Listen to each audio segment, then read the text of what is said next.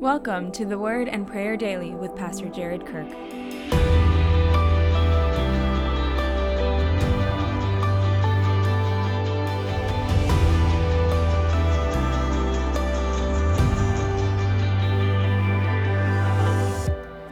Colossians 2 6 through 7.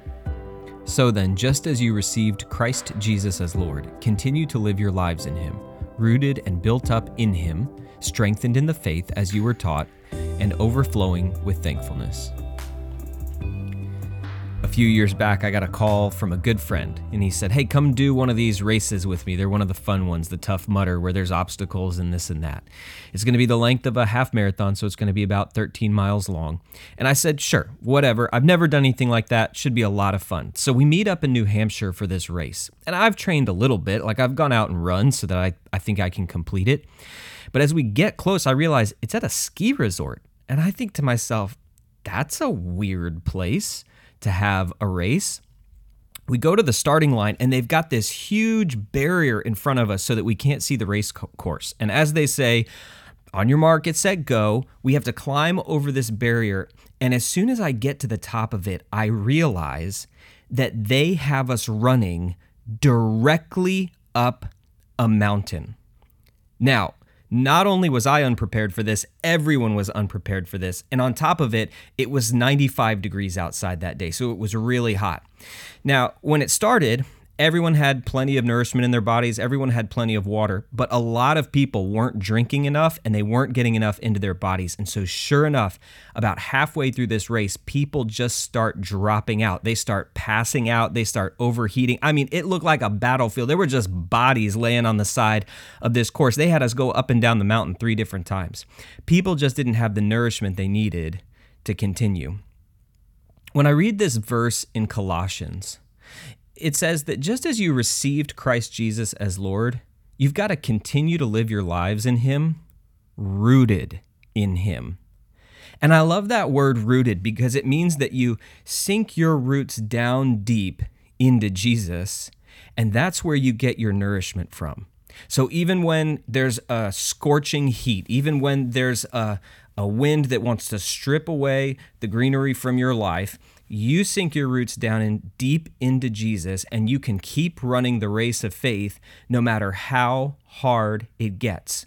In fact, this is one of the secrets of the Christian life. The depth of your relationship with Jesus determines the challenges you can face with faith. You've got to have that deep relationship. And this is so powerful. It means that the same way you start, your relationship with God, which is through Christ Jesus as Lord, is the same way you continue and grow. It is connecting to Christ Jesus, your Lord. And what's the outcome of this? Verse 7 says, You'll be strengthened in the faith as you were taught and overflowing with thankfulness. And so I want to encourage you today connect with Christ. It is the most important thing you could do to abide in Him, to connect with Him, to stay close to Him, to sink your roots deep down into Him. And as we pray today, we never want to get on from this simple truth. We never want to move on from this simple truth that staying close to Jesus is the heart of the Christian life.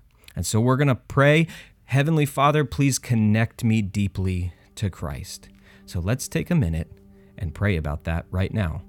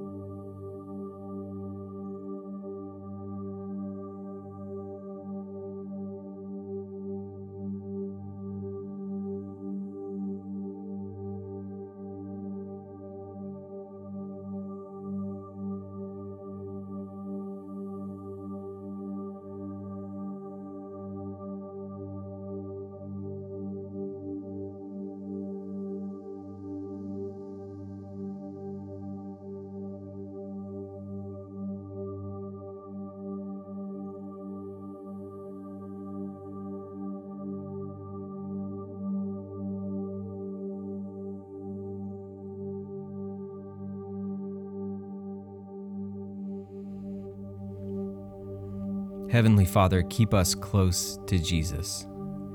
We want to have our eyes fixed on the author and perfecter of our faith. God, help us not to get distracted. Help us not to turn to the right or to the left, as Proverbs says, but to go straight after Jesus in everything we do. Forgive us for those times when we chase after the world and those things the world can give us.